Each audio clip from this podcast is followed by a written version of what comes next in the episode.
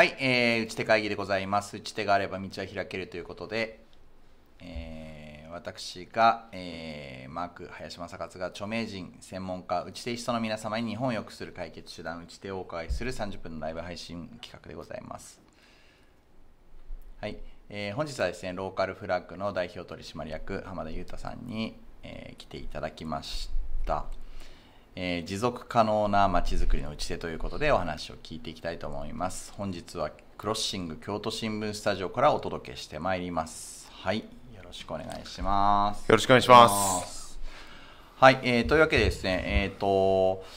まずまず今日の流れなんですけれども、えっと自己紹介を最初にはい。お願いしておりまして、えーその後ですね、えっと現在その持っている課題感とかはい。分析ですね、あの街づくりってこんなところが今課題だよとか、まあこういうことに気がついてるよってお話をしていただきましてそれに対する打ち手をお話をいただければと思っておりますはい、わかりました。はいえー、では最初に自己紹介させていただけたらと思いますが、えっ、と、私はですね、京都府の与謝野町という町でですね、えーローカルフラッグという会社を、えー経営しております、えー浜田裕太と申します。えー、与謝野町はですね、あの、今日あるここの京都新聞のスタジオから大体2時間ぐらい、えー北に上がってですね、こう日本三景の天の橋立だったりとか、こう稲の船屋がこう近くにある、えー場所に位置しておりまして、人口2万人の、えー小さい町なんですけども、えー私はこの与謝野町にこう生まれ育って、で、この与謝野町の地域活性化に関わりたいというのを高校生の時から、すごい。えー実は思ってて。高校の時から思ってた。そうです。高校生の時はなんかはい。街づくりやりたいなと思って、はい。で、その後大学、在学中にですね、あの、今のローカルフラッグというのを起業して、えー現在このクラフトビールをあの作る事業をやったりとか、ね。えー行政と一緒になって移住定住の事業をさせていただいたり、えー地域でですねあの起業する人とか、えー事業承継する後継者の方々をですねこうよりこう伸ばしていくというかですね応援していくというようなそういうアクセラレーションプログラムというかですねビジネススクールみたいな取り組みを、えーさせていただいてたりとか、まあ、そういう地域課題解決につながる、まあ、いろんな企画だったりとかの、えー活動とこうクラフトビールを作って販売するという事業を、え2つ今させていただいているというところでございます。今日はよろしくお願いいたします。ありがとうございます。えーもともとですねあの、はい。浜田さんとご挨拶をさせていただいたきっかけが、えーまさに与謝野町にですね、えー我々あの私がやらせていただいているマーケティングのサロンがありましてあのその仲間の経営者とですね山添町長を宛てに訪問を皆さんそうですね。はい、させていただいた時にですね、えーホップを実はあの与謝野町はですね、えーやって。特産品としてこれから育てていこうという試みを、えーやられているんですけれども、えーそういった中でですね浜田さんご紹介いただきまして、えーなんかすごいことを もうね製品としてすでに作られているので、はい。まあえーさらにですね、まあ、ビールの工場をこれから建てていきたいんだとかそう,、いう今日この後お話をお伺いしていくような内容のですねえーことを聞かせていただいてあ、まあ、これは素晴らしいなと思ってあの本日お願いしまして、はいありがとうございます与謝野から、えー来ていただいて京都おの市内まであの移動してきていただいてありがとうございます本当にあの時間かけて来ていただいてはい感謝しております。はい、じゃあ早速なんですけれども、は現在課題感とかそういったところを教えていただいてそうですね。ははいい。私自身、こう、地域活性化に取り組みたいと思って、まあ、高校生の時からずっと思ってるんですけども。そんな高校生いる？いや、結構今、でも多いですよ。多いよ。あの、高校生でも。今、探究っていう授業があるんで、探究？はい。それはな何なんですか？探究っていうのこう、はそれは地どこの学校でもある。どの学校でも今、探究っていう授業があって。そうなんだ。カリキュラムが変わったんですね。ああの地域活性化とか地方創生とかよく入るんで、はいはい。やっぱり地域に目を向ける高校生、まあ多いんですけども。あいいことですね探究えー知らなかった、でまああのまあ、その町とかもしっかりどの町も今どんどん人口は減っていって、うん。で空き家も増えるわ、えー後継者もいないわとか、いろいろ課題いっぱいあるんですけどあもりますね。まあ、僕は特にこの地方の課題ってなんだろうかなと思った時に、やっぱり若い人がうん。働きたい、うん。そう思える仕事がまだまだこう少ない、うん。えー仕事のこう多様性が少ないんじゃないかなっていうことがやっぱり挙げられてて。なるほどで会社を作った背景でもあるんですけども、はい。僕あ大大学生の時に、えー会社創業してるんですけどももともと最初から起業する予定だったんですか？とよくいろんな方に聞かれるんですが、うん全くそういうわけではなくてですね、うん。あの就職活動普通にやってましてあそうですか。そうなんですよ、はい。でその中で地元に帰りたいなっていうので地元の就職フェアみたいに行ったこともあったりするんですけどやっぱりなかなかですねあの地元に帰ろうと思っても、うん。えー行政で働くか役場か役場だったりとかそういう行政機関で働くかこう金融機関で働くかみたいになってしまうんですよね。なるほど。でこう大学行った人で地方出身の人だとみんな多分そうだと思うんですけど。そうですよね。なんか割とそのそれがいいいいコースというかそうですよね。あとはあのメディアあの新聞社さんとかねそうですよね。行かれるのがエリートコースみたいなのはありますけれども。ありますけど、うん。まあというのにこうなんか行政が金融機関しかこうなかなかこう選択肢がないみたいなんですね、うんうん。なんかそういう中でなんかこうまあ自分自身自分自身が就活生だった時にこう働きたいなとそう思える、うんうん。えー仕事を地元で作っていきたいなっていう思いもうん。ありますし、うん。やっぱりこう地元にこう帰ってきてない若者まあいっぱいいますけどやっぱり地元が嫌いなわけではないんですよね。うんうん。私に高校卒業して大学行く時はじこんな町からは出ていきたいっていう人いているんですけど、うん。やっぱその後やっぱみんな地元は好きで地元に愛着あるんですよね。それ大事なことですよね。結局好きだもんねやっぱり自分の街がね。そうなんですよ。ん。でじゃあいざじゃあ好きな地元に帰ろうと思った時に、えー働きたい仕事があるかってなるとなかなかやっぱ少ない。ああなるほど。でこれがやっぱり僕は課題だなと思っていて、うんうん。なので、まあ、若者が働きたい、うん。えーそう思える仕事を地方に生み出していく、うん。えーこれがですね僕自身がこう力を入れて解決していきたい課題ですね。ああもうめちゃめちゃイシューがはっきりしてていいですね。でしかもその割と大人の人たちというかですねあの浜田さんももう立派な成人でいらっしゃいますけども、割とその忘れちゃうんですよね自分が就職した頃、そうですなんか俺働きたい仕事ないなっていうその課題を忘れちゃうと思いますのでやっぱり高校から思い立ってじゃあ、えー大学経てじゃあ自分がどうするんだっていう時にフレッシュな気持ちをそのまま企業の動機にしてるっていうのはすごいその初期衝動ってすごい大事だと思うんですけれども、はい。なんか説得力をめちゃめちゃ。感じますね。いいですね。はい。でそういう、はい。こう問題意識というかあのここってないんじゃないかってあの割とそのえー自治体のはい。首長さんにこの打ち手会議あのたくさん出ていただいていて、い、ろいろお話をお伺いしてきた中で言うと、まあ、基本的に人口増加策とか、はい。あの移住計画の話になりがちなんですけれども、あのすごく浜田さんのお話が今日お伺いしててああ嬉しいなと思ったのは働きたい仕事ないじゃんっていうこうカスタマージャーニーじゃないですけどなんか自分目線ですよね、自分事として考えた時に、まあ、そういうのがないから嫌なんだよねみたいな話っていうのはすごいリアリティあるなと思ってて、じゃあそれをじゃあ具体具体的にですね、はい。どういうふうに、えー打ち手化していくのかっていうところをお話を聞かせていただければと思います。わかりました。うん。そうですね。あの本当に働きたい仕事ないっていうのはですね、あのまあ僕自身も思ってますし、うん。まあ僕らの周りのあのこう我々の社員だったりとかも含めなこう思ってるんですけども、うんまあこうなあのまあどういう打ち手かっていう前にこう地方に取り巻く仕事が今どうなってるのかっていううん話で言うと、うん。仕事自体はでも現状あるんですよね。やっぱりハローワーク行ってもやっぱり求人たくさん並んでますけど、うん。まあ、いわゆるそのあいろんなあの仕事ありますけど、うんうん。まあ、いわゆる大学卒業して、えー新卒で入社するみたいな時に選択肢となる会社がやっぱり、うんうん。えー少ない、うんうん。っていうのとやっぱり地方に行けば行くほど製造業が多いんで、まあ、製造業に関心のある方だったらいいんですけど、まあ、そうじゃないこう文系の,、うんうん。あの普通の、うんうん。あ何でしょうね営業職とかに行くような人が行く仕事っていうのは結構少ないっていうのがやっぱり地方の課題だなということは、えー思ってます。うん。でで一方でそのですねこうでも最近やっぱりあの地方創生っていうので国が打ち出して2015年からいろいろとやってるんですけど、まあ、そのおかげで確かに移住する人って多分いろいろと増えて移住して仕事をしたりする人たくさん増えたなと思うんですけど、うん。一方ででもあの僕自身もそういった取り組みを大学生ながら見てて思ったのは、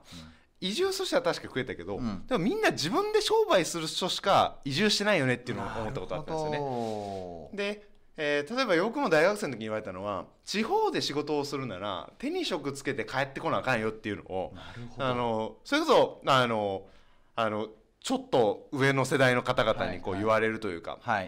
っていうのはあったんですけど、うん。でもそうじゃなくてでも地元は好きででもなんかこう働きたいって人は多分いっぱいいるだろうなって思った時に、まあ、そこの受け皿が作れるといいなっていうことをこう、まあ、思いました。うんうん。なので僕らとしてこう一つあるのはまあ会社としてうん。まちづくりの仕事だったりとか、地域でビジネスをやっていくんだっていうことは、えー一つ大事にしていることで、うん。あの多分今どの地方に行っても面白い、えー個人で仕事されてる人ってどの地域もたくさんいるじゃないですか。い。ますね。うん。でで多分そうじゃなくて僕らはこう面白い個人がいっぱい集まる会社にして、うん。で会社にするからこそ雇用が生み出したりとか、うん。仕事を作れるっていうことをこう目指していきたいなっていうことはこう一つ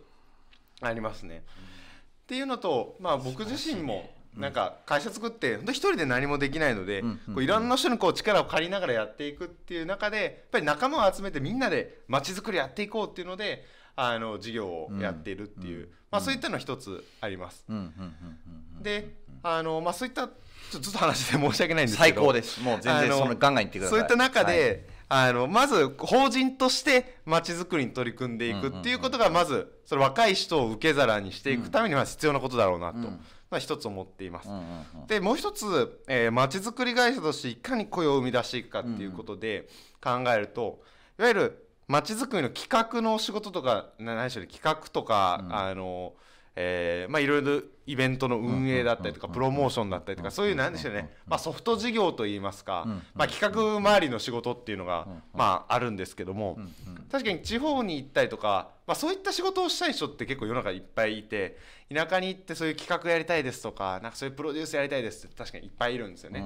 なのでそういったことも僕らあのいろいろと移住のお仕事だったりとか、あの人材育成の取り組みだったりとか、あのそういったことを、えーまあ、観光のことだったりとかいろいろさせていただいてます、がそうそれだけを、まあ、やるまちづくり会社だとやっぱり天井が結構決まってて、まあ、数億円規模の会社には多分なれないんですよね。うんうんうんなので僕らはそういった企画とかプロデュースをやるっていう事業と、えーしっかり分かりやすいこのビールみたいにん。分かりやすい商品を作って世に出していくっていう、まあ、いわゆる実業この2つの両軸をこう回していくっていううん。会社をすることで、まあ、事業も伸ばしながらこう雇用も生み出していく。なんかそういったことをあのこうやっていきたいなっていうそういったのであれやってるっていうのがありますね。はい。ここがあのいろんなまちづくり会社という中でも地域の企業という見方にしても多分稀有なあのことをやってるんじゃないかなっていう自負はこうありまして はい。なんかそこをこう力入れて今やってる取り組みですね。なるほどですね。こう2つ軸ですよね。だから、はい。まあ、まず会社を作ろうっていう話がはい1個目ですよね、で2個目の話が、えーまあ、プロデュース会社だけじゃなくてじ実業会社、もうやるっていう。うんうんうん。いいですね。でこの往復というか両輪をその確かにプロデュースと実業の両輪を回すことが、なんか本当に僕これからのまちづくり会社というか、うん。地域活性化に取り組む会社にでものすごい必要なことだなっていうのははい。思っていて、はいはい。えー例えばどういうことが今起こってるかっていうと、まあ、あのそういったプロデュース的なことをするのでやっぱ街の中でやっぱり認知していただくだったりとか、覚えてもらうとか街のために事業やってるんだっていう存在として、こう認知いただく機会本当に多いです。で、えーそういったことがあるんでこうこの地域で頑張ってる会社といえばこうローカルフラッグだっていうとか思っていただく場面はたまにやっぱり最近増えてきてます。でそういったことがあるんですけどでもそういうプロデュースの仕事って、確かになんか地域に良くなることやってそうだけども一般の人からしたらどうやって応援していいかわからんとかうん。なんか結局何やってるかようわからんって思われるんですよね。うん。なのでそうじゃなくてビールもやってるっていうことでなんかこうビールを作って街を良くしようともしてるんだとうん。思ってもらって、まあ、ビールをこう街の人たちが応援購入というか、そういう文脈で買っていただけることもあります。うん。でまたビールを買っていただいてしっかり収益が上がってくるとか、もう販路が広がっていったらこう街に人が来るきっかけにもなりますし、そこで出た利益をまた街に再投資していくというか、えーそういったことのにもつながるなと思っていて、まあ、街に再投資をしてで街のためになる事業とか仕事をやって地域から応援もらってでそこでまた事業を伸ばしてでそれをきっかけにまた町に再投資をしてっていうそういった循環をこう回していくっていうことが、えー大事だなっていうのは一つうんうん。思っているっていう話とあとはまちづくり会社の何でしょうね収益源というかですね、あのど誰からお金をもらうのかっていうのをいろいろと分散させるっていうのが大事で。はいあの例えばいろんな会社の話を聞いていくとですね、売上の8割9割がもう行政のもう委託事業ですっていう会社もやっぱあってそうなった時にじゃあそこの仕事がなくなった時にどうやってまちづくりやるのかっていう、まあ、時に、まあ、自分たちで事業を持ってるっていうのがぱり中長期的に見た時にやっぱり強いというか、あの自分たちの会社自身をやっぱり持続可能な形でまちづくりに取り組む、うえ形としてあの維持することにもつながるなと思うので、まあ、そういう意味でもしっかり実業を持ってまちづくりにも取り組むっていうなんかそういったことは大事かなとは思ってますね。いいですねなんかこう我々もそのプロデュース、うー事業をやらせていただいてその実業もやらせてもらってっていうことで我々の役割はですねその地元で何かを作るっていうお手伝いをあのする時もあるんですけどどちらかというとその地元と世界を、はい。まあ、日本の良いものを世界へってビジョンでやってるので、あもしくは伝統の良いものを現代へというビジョンでやらせてもらっているので例えばその浜田さんがお作りになられたものを、まあえー東京で売ったりあの海外で売ったりっていうのが我々の仕事だなと思っていて、やはりその企画の段階っていうのはおっしゃる通り本当理解されないというかあの金髪の人何やってんのみたいな。なんかそうですよね。めっちゃ怪しいよねみたいな話なんですけどやっぱりそのホーチミン高島屋に棚を作って、あの置かせてもらって売り始めるとようやく理解ができるっていうなかなかそこに至るまですげえ大変なんだけどなっていうふうに思うんですけど今おっしゃってることはもう経験から言っても私もすごくよく、あの分かります。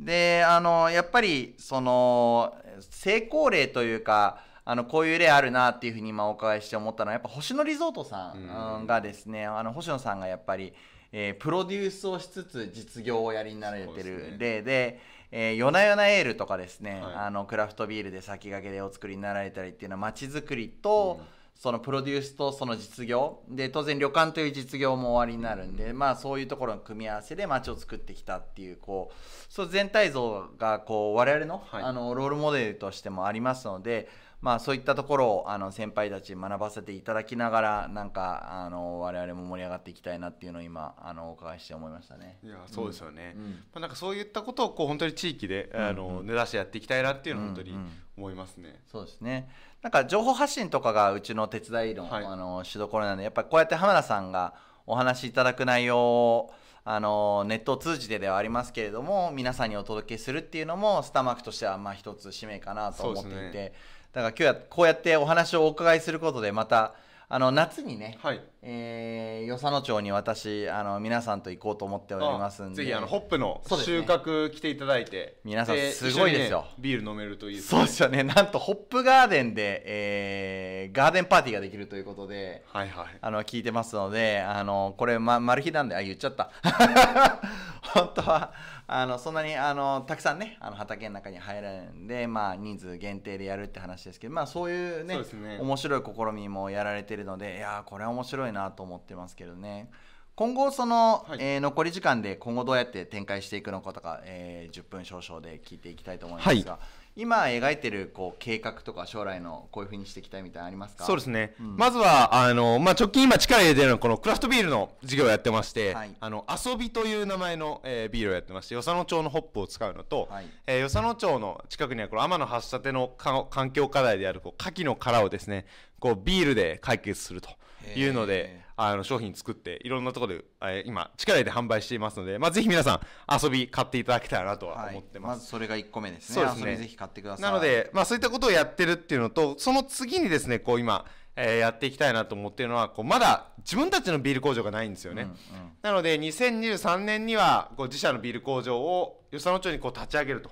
いうことに向けてですね今まさしく準備中でございますので、はい。あのまあ、そういった自社工場を作っていきたいなと思ってますで、えーただそのその後のもっと中長期の話でいうと、まあ、我々こう街づくり会社で、えーあり、まあ、ビール屋でもありっていうのはあるんですけども、まあ、僕らのやっぱり会社の事業の根底はやっぱり地域の活性化であり、やっぱ若い人が働きたいそう思える仕事を作ることなので、うん。こう自分たちのこうビール事業をこう一つやってですねそこでただこうあのどうやって事業を作っていくかっていうその経験値だったりとか、はい。ノウハウとか生かしながら、まあ、新たなこう地域支援を生かした事業を作っていくなり、えー地域のですね後継者のいないこう会社を我々が事業承継させていただいて、こう一緒に新しい事業を作ったりそこで、えー雇用をまた生み出していったりっていうことを、えーしてですね中心には雇用を作る街を良くするっていうのがありつつも、えーまあ、いろんなこうビール以外の事業もこう展開していけるような、えーそういった会社に目指して、えー今後中長期的にもあの事業を取り組んでいきたいなというふうに思っておりますので、はい。皆さんぜひ注目いただいて応援いただけたらなというふうなことは思ってますね。なんかあのー浜田さんの思いとかすごくよくわかるなと思ってそのまあやっぱり動機として自分の町がどうなんでしょう。ずっといい状態でいてほしいなって思うところがベースなんですかね。そうですね。やっぱり好きな街がこう廃れてほしくないというか、そうだね。まあ人口はまあ減っていくっていうのはまあ僕は思っていて、まあ、人口がを増やしたいなっていうよりはですね少なくなっていってもやっぱ街の幸福度というか充実度が高い地域になっていくっていうことがものすごい大事だなと思ってて、まあ、住んでていいし働いててもいいし暮らしてもいいというかね、まあ、そういう地域にしていくためにはまずは一つ僕らとしてできることは仕事をしっかりと生み出して若い人が集っていくような会社をちゃんと作っていくっていうことをこうやりたいなっていうところですね。ですね。なんかこう若い感性のところでお伺いしたいなと思うのが、どういう仕事が若い人たちが就きたい仕事なのか。